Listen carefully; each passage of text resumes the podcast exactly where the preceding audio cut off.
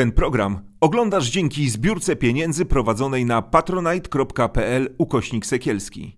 Zostań naszym patronem. Witam was wszystkich, to jest wysłuchanie. Ja się nazywam Artur Nowak. Tydzień temu moim waszym gościem był Marcin Gutowski. Rozmawialiśmy o pedofilskim karnawale w dobie pontyfikatu Jana Pawła II. Za tydzień naszym gościem będzie Ecke Overbeck, który opowie o tym, jak Jan Paweł II, jeszcze jako Karol Wojtyła, tuszował pedofilię w archidiecezji krakowskiej. Bardzo mocna rozmowa.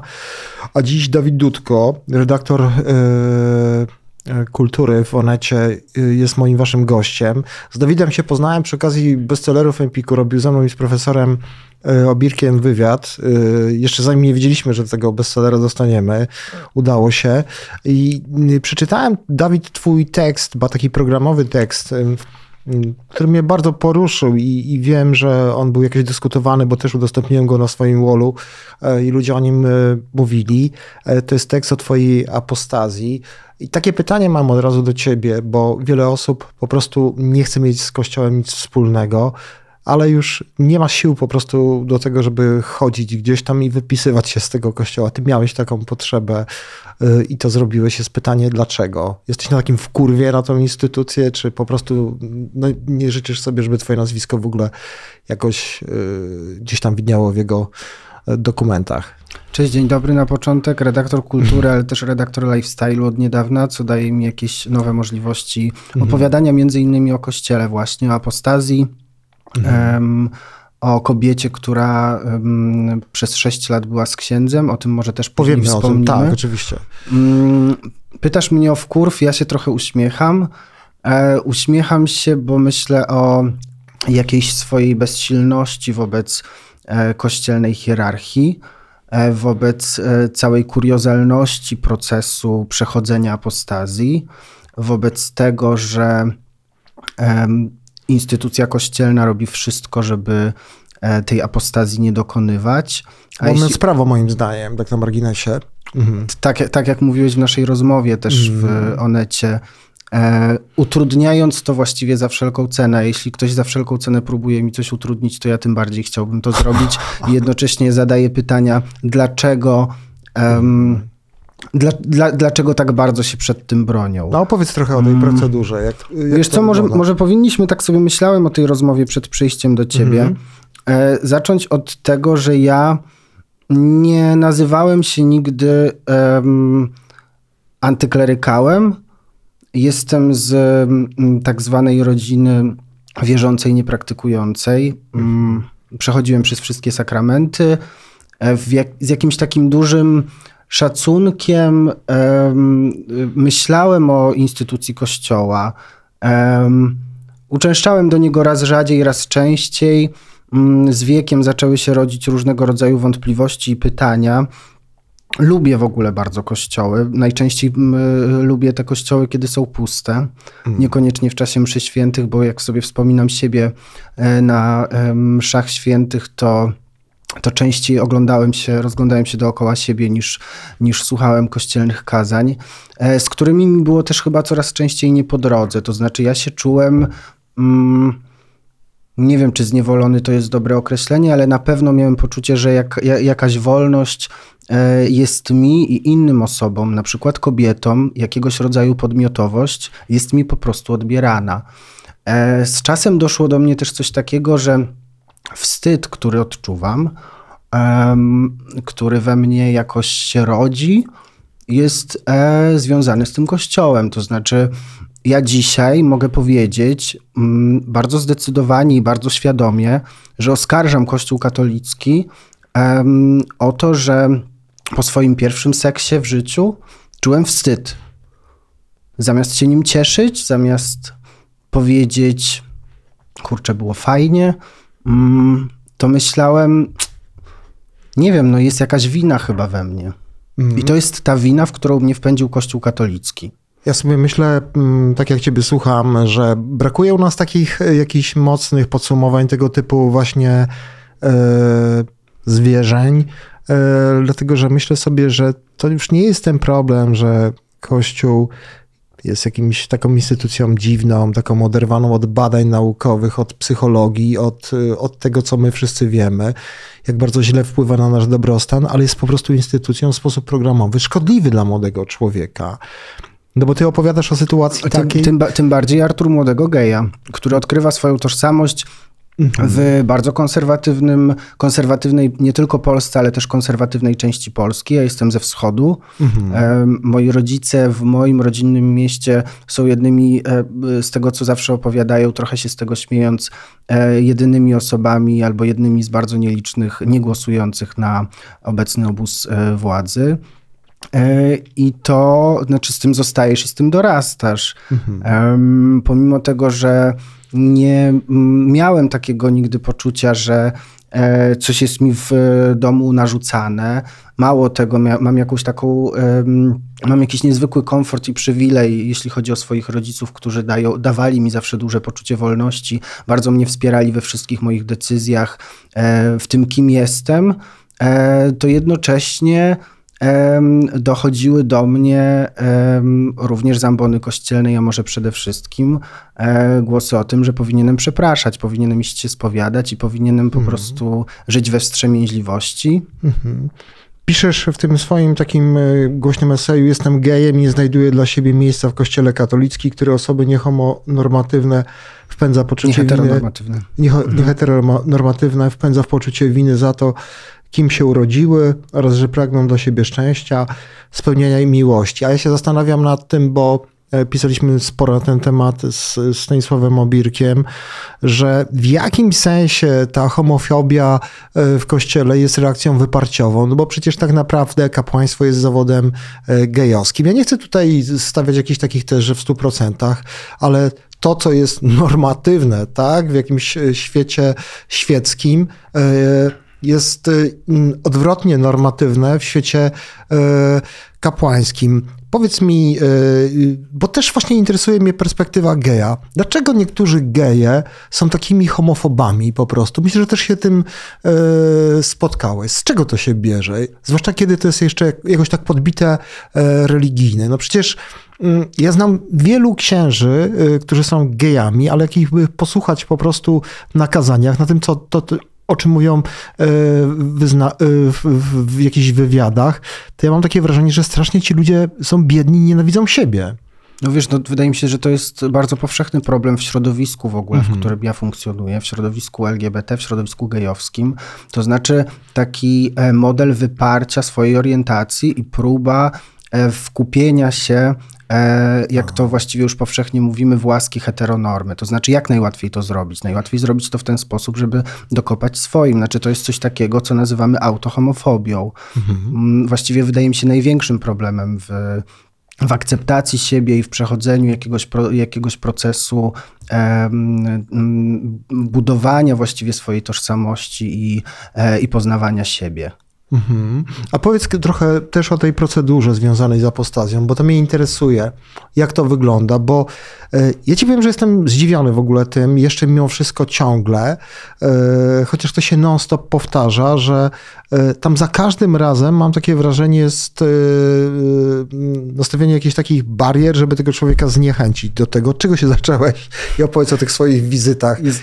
Ja to nazwałem w swoim tekście gąszczem biurokratycznym o wątpliwej legalności. No i właściwie chyba to jest jakieś najlepsze clue tej całej opowieści. Postaram się to streścić. Od czego zacząć? Znaczy, problem zaczyna się już na wstępie, to znaczy musisz przebyć ileś tam kilometrów do miejsca, w którym zostałeś ochrzczony i do parafii, do której należysz. W moim przypadku to jest plus minus 300 kilometrów. To są dwie różne parafie. Jedna parafia, w której zostałem ochrzczony, i druga parafia, do której należę. Czyli do obydwu musisz się trafić. To już właściwie zaczyna się pytanie, gdzie pójść, do kogo? No ja się najpierw udaję do parafii, w której zostałem ochrzczony, jakby przygotowując się też wcześniej, czytając wiele na temat tego, od czego zacząć, co zrobić z tym gotowym oświadczeniem, które właśnie przed chwilą zacytowałeś. Idę do kancelarii parafialnej i spotykam się z z tym, co ja właściwie, z czym zacząłem kojarzyć niestety Kościół katolicki coraz częściej. Kościół sobie bardzo na to zapracował. Uogólniam oczywiście teraz bardzo, bo to nie jest też tak, że ja w swoim życiu nie spotkałem dobrych księży. Od tego też chciałem zacząć i po to też powiedziałem o tym, że nigdy nie nazywałem się antyklerykałem. Ci księża byli bardzo różni.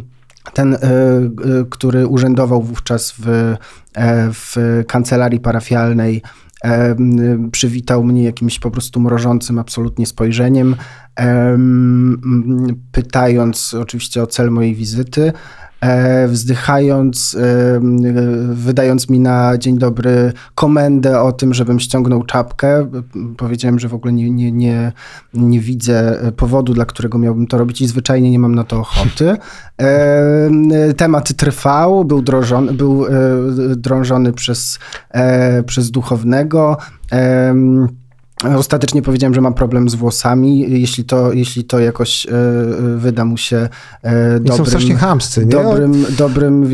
Dobrym wytłumaczeniem, może wreszcie po prostu przejdziemy do tego, po co tu przyszedłem, bo też po prostu czas leci. Co chyba warte podkreślenia, to w ogóle kancelarie parafialne funkcjonują w bardzo dziwnych godzinach, często jakichś takich kompletnie nieprzystających, to znaczy są na przykład otwarte raz, dwa razy w tygodniu, po 30 minut. Są oczywiście kolejki, no bo przychodzi się tam z rozmaitymi sprawami typu pogrzeb, ślub i apostazja. Stoł chyba najrzadziej, bo w momencie, w którym dostałem ten wreszcie wyproszony akt chrztu, zostałem skierowany do parafii, do której należę. Udałem się tam. Już oczywiście nastawiony dość, powiedziałbym, negatywnie przez tego duchownego, pomimo tego, że przyszedłem tam absolutnie w pokojowych zamiarach, po prostu domagając się tego, co wydaje mi się należy i do czego mam prawo, dowiadując się jednocześnie, o tym też zaczęliśmy mówić przed nagraniem, ile tych wszystkich danych osobowych jest przez ten Kościół przetwarzanych, no właśnie. To o czym mówisz. Duchowny, otwierając tę księgę, szukając mnie na tej liście, wypisując ten akt chrztu, właściwie wie o tobie, wiesz, wie o tobie te wszystkie rzeczy, na które ty powinieneś wyrazić zgodę. Ja na to nie wyraziłem zgody, wyrazili na to zgodę moi rodzice. Decydując się na mój chrzest w drugim miesiącu, jeśli dobrze pamiętam, życia. Co jest też warte podkreślenia chyba, to z jednej strony ty nie podejmujesz sam tej decyzji, podejmują ją za ciebie rodzice, ale w momencie, w którym chcesz odejść z tego kościoła, to musisz mieć ukończone 18 lat. No widzę w tym jakąś taką straszną niekonsekwencję, no bo wydawałoby się, że jeśli masz lat 15 i rodzice wydają ci zgodę na to, żeby tej apostazji dokonać, to możesz to zrobić, ale z tego, co się dowiedziałem, jest to w prawie kanonicznym nieuwzględnione. Znaczy, to jest w ogóle sytuacja zupełnie absurdalna, zgadzam się z tobą. No, nikt cię nie pyta o zdanie, jak cię prowadzi do kościoła i cię wszczepia w cudzysłowie właśnie w ten jeden wielki program lojalnościowy, właśnie przekazywania tego depozytu wiary na następne pokolenia, bo to jest obowiązek właśnie rodziców, tak? To jest nauczanie, a w momencie, kiedy chcesz odejść, to po prostu grają z tobą w ping-ponga jakieś dwie parafie i ciebie wysyłają. Ale powiem ci więcej, że a mówię to na kanwie tej głośnej dyskusji związanej ze spowiedzią osób niepełnoletnich, że włoska lewica podejmuje właśnie ten temat, to znaczy ten temat tego, czy chrzest nie powinien następować po uzyskaniu świadomej zgody osoby, która ma być temu obrzędowi poddana. Ja jestem przekonany, że prędzej czy później w całej Europie Zachodniej taka dyskusja się rozleje i tutaj nie będzie zmiłuj się co do tego.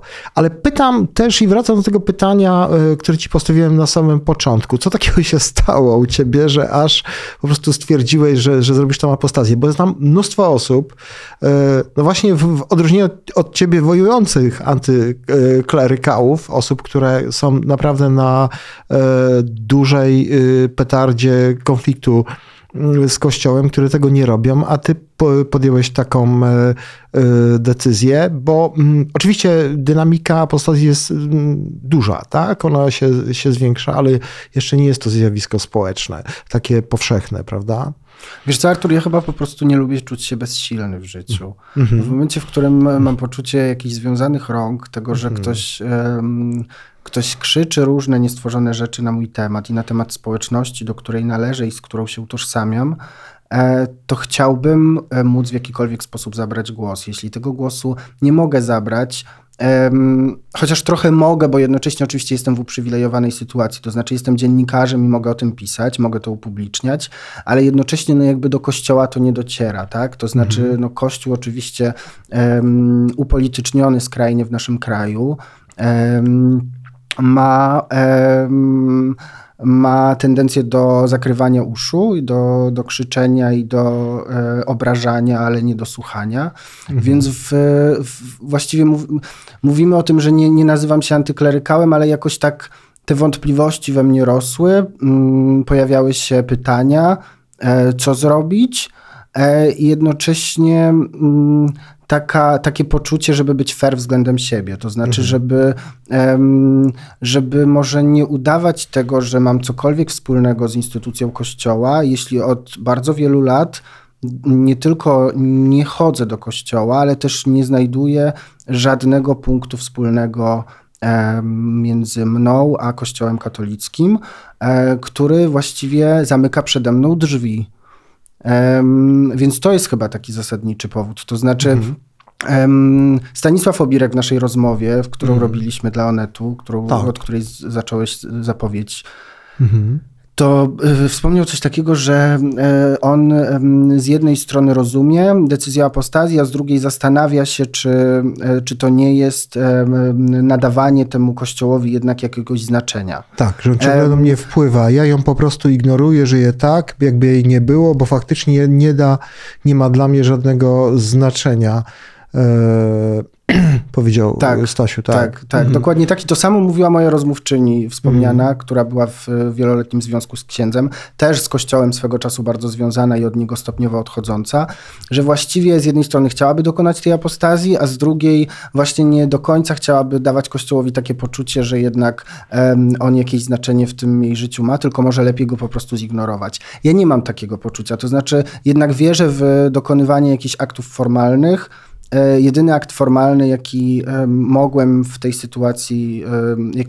sytuacji dokonać, to była ta właśnie apostazja. Wracając może jeszcze do tego, bo może skończmy w ogóle tak pokrótce tę historię z tym gąszczem biurokratycznym, absolutnie niekończącym się i tutaj właściwie dosłownie należy potraktować te słowa. Ja nie wiem, czy to się skończyło i czy mogę się przedstawić jako apostata, a to z tego względu, że na drugiej parafii dowiedziałem się o tym, że może właściwie powinienem wrócić do pierwszej parafii, w której zostałem ochrzczony i tam dokonać tego aktu apostazji.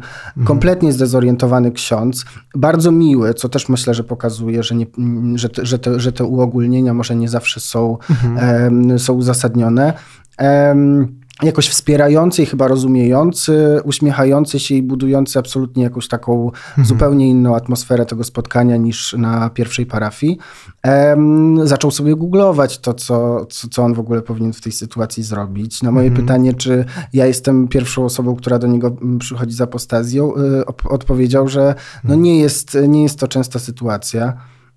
Ostatecznie skończyło się w ten sposób, że wymieniliśmy się numerami telefonów. Na szczęście ja w ogóle do niego wróciłem, to znaczy najpierw było tak, że to on wziął mój numer i równie dobrze mógł do mnie nie zadzwonić, ponieważ był przekonany, że ja w parafii, do której należę, nie mogę dokonać tej apostazji, tylko powinienem dokonać jej tam. Inny problem też był taki, że czas do mojego wyjazdu do Warszawy mijał. Ja nie byłem już w stanie wrócić do poprzedniej parafii, no i właściwie trochę wyszedłem z niczym. To znaczy cały mój trud, którego dokonałem, mógł pójść na marne, ponieważ okazało się, że pierwszy ksiądz wprowadził mnie w błąd, może świadomie, może nie, odsyłając mnie do drugiej parafii, jednocześnie może mając świadomość, że powinienem tego dokonać w tej pierwszej, chociaż nijak to się miało do tego, o czym ja czytałem i jak się do tego wszystkiego przygotowałem. Ostatecznie dowiedziałem się po wielu dniach i moich jakichś usilnych próbach kontaktu z księdzem, że dokumenty zostały, znaczy, że został nawiązany kontakt z Kurią Lubelską, i ostatecznie ten akt, znaczy ta apostazja się dokonała.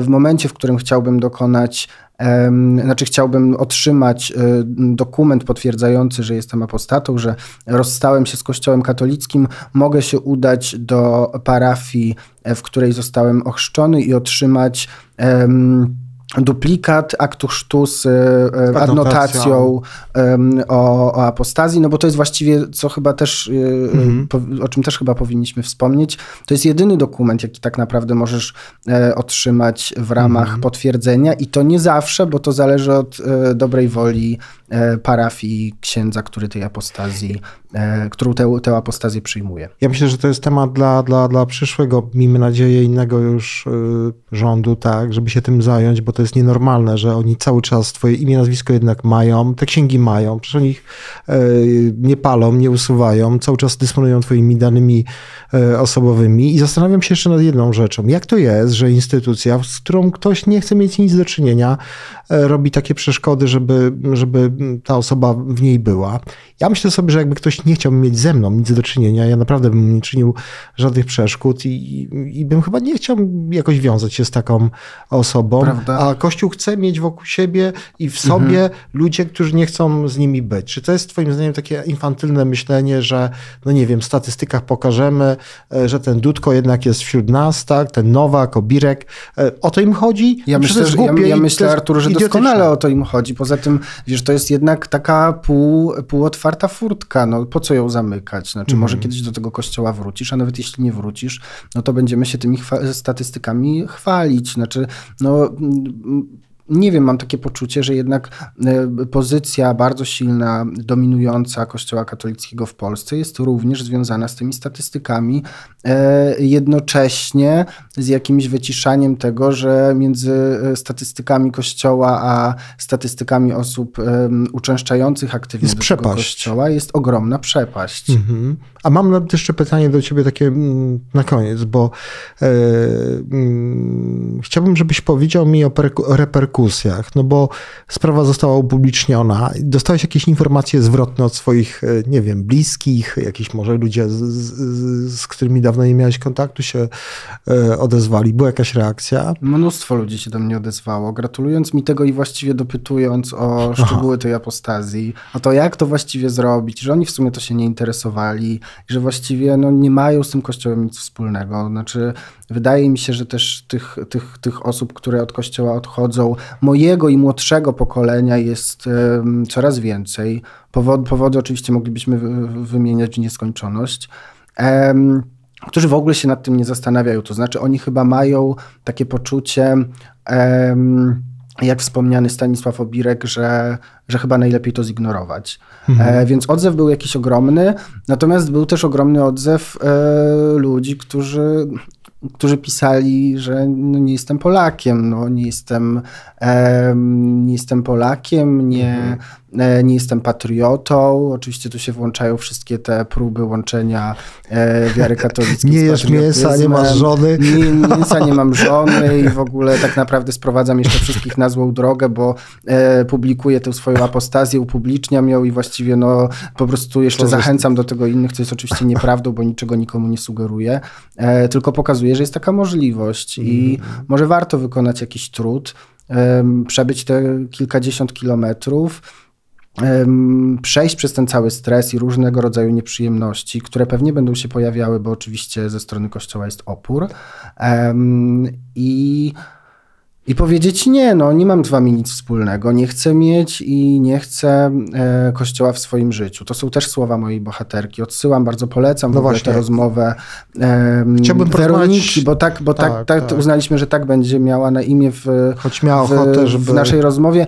Miała właśnie ochotę, żeby podać swoje imię i nazwisko i wydaje mi się, że bardzo ważne jest to, dlaczego tego nie zrobiła. Nie ze względu na siebie, ale powiedziała, że ze względu głównie na swojego byłego partnera, pierwszego faceta w swoim życiu, z którym przeżyła 6 lat, bo wie, że to uderzyłoby w niego, że to byłby rodzaj jakiegoś wyautowania, na które on ewidentnie nie był gotowy, którego nie chciał, chociaż zwodził ją, że to się prędzej czy później stanie, nie zrobił tego i pewnie znaczy może nigdy w życiu nie będzie na to gotowy. Ostatecznie jest Weronika. Mm-hmm. Mowa o tekście, który został opublikowany w tą niedzielę, a jest to wywiad Dawida, który przeprowadził jedną z partnerek księdza. Rzeczywiście absurdalna historia zupełnie. To znaczy absurdalna. Z jednej strony prawdziwa historia jakiegoś wielkiego uczucia. Jest nas mnóstwo, Artur, mówi Weronika. Tak. Ale właśnie chciałem ciebie o to pytać, bo ty też, wielu innych dziennikarzy, nie tylko Onetu zresztą, co jakiś czas pokazują, no właśnie to, że księża mają swoje rodzinę, mają swoje dzieci, tak? Ja znam sytuację, gdzie dziecko księdza też jest księdzem. Znamy opisaną przez nas w Gomorze historię, myślę o naszej książce mojej profesora Obirka, kiedy to biskup Płocki urządził wesele swojemu synowi w katedrze w Płocku. Powiedz mi, no bo ja rozumiem, że to stare pokolenie no jest przyzwyczajone do tego, że ksiądz może i ma jakąś gosposię, tak, ale no to jest fajny facet, jeszcze lepszy. Po co to roztrząsać? Tam w pokera przegrał trochę pieniędzy, ale to naprawdę... No, fajny facet, nie wnikamy w to. No właśnie, jak jest to u ludzi twojego pokolenia? Czy te takie wywiady robią na nich jakieś wrażenie? Czy ty czujesz, że ma to moc sprawczą? Chodzi mi o percepcję właśnie u młodych ludzi i o tych starszych. No ja myślę, że to jest jakiś rodzaj emancypacji, który się dokonuje, którego jesteśmy świadkami. To znaczy rzeczy, o których my wiedzieliśmy, w które mówimy o babciach i o ciociach i o starszych pokoleniach, ale ja też byłem tą osobą. Ja też byłem osobą, która wiedziała, że ksiądz, kto nie grzeszy, tak? Znaczy to jest w ogóle narracja, która bardzo często w Kościele się pojawia. Kto jest bez grzechu? Przy jednoczesnym rozliczaniu wszystkich ze wszystkiego. No ale oni używają tej figury właśnie, jak jest mowa o nich, tak, nie? Po prostu. Znaczy to wiesz, działa w jedną stronę oczywiście. Tak. To znaczy wy przepraszajcie za grzechy wielkie i kulcie głowy, a my będziemy te głowy podnosić pomimo tego, że może wszyscy grzeszymy podobnie. Chociaż nie, właściwie nie. Myślę, że to nie jest dobre. Znaczy to jest właśnie ta narracja, którą powtarza Kościół. To znaczy my jesteśmy grzesznikami, a jednocześnie jakby wybielamy samych siebie, tak? Mhm. Pytasz o ten odbiór. No myślę sobie o tym, że to jest jakaś ogromna przepaść emancypacyjna w rozmawianiu o sprawach Kościoła. To znaczy nie wyobrażam i nie pamiętam w ogóle siebie dorastającego nastoletniego lat temu 10, 12, 15, który widziałby i słyszał i czytał o tych wszystkich rzeczach, które widzę i czytam dzisiaj. Oczywiście, że to miało na mnie ogromny wpływ. To znaczy, wiesz, czujesz jakieś, między innymi za sprawą jakiejś niewiarygodnie wielkiej roboty, którą wy wykonujecie, podcastami, książkami i nagłaśnianiem wszelkiego rodzaju patologii w instytucjach kościelnych. Ja i wiele osób mojego pokolenia i młodszego czujemy po prostu wsparcie, czujemy mobilizację i czujemy, że jest nas więcej. Czujemy, że możemy zabrać głos i nie zostaniemy potraktowani jako jednostka właściwie skazana na klęskę, bo zawsze w momencie, w którym jesteś jednostką, która styka się z wielką machiną, która budowała swoje prawa przez dziesiątki lat, o czym bardzo często też mówicie i co podkreślacie, jesteś po prostu... po prostu zostajesz, możesz po prostu, twój głos może nie mieć żadnego znaczenia i po prostu w ogóle nie zostać usłyszany. Jest coś jeszcze, wydaje mi się, bo ja jeszcze pamiętam, że niedawno też gdzieś to było wdrukowane głęboko w mojej głowie, że jak nie ma kościoła, to jest już tylko nihilizm, że jestem jak ta czarna rama, w której po prostu nic nie ma, jeżeli nie jestem napełniony właśnie tą chrześcijańską aksjologią, a dziś, kiedy się nad tym zastanawiam, to sobie myślę, że to jest aksjologia bardzo mocno wątpliwa, bo oprócz tych wzniosłych haseł no właśnie takiego otwarcia się, pomocy bliźniemu, no to jest jednak apoteoza cierpienia.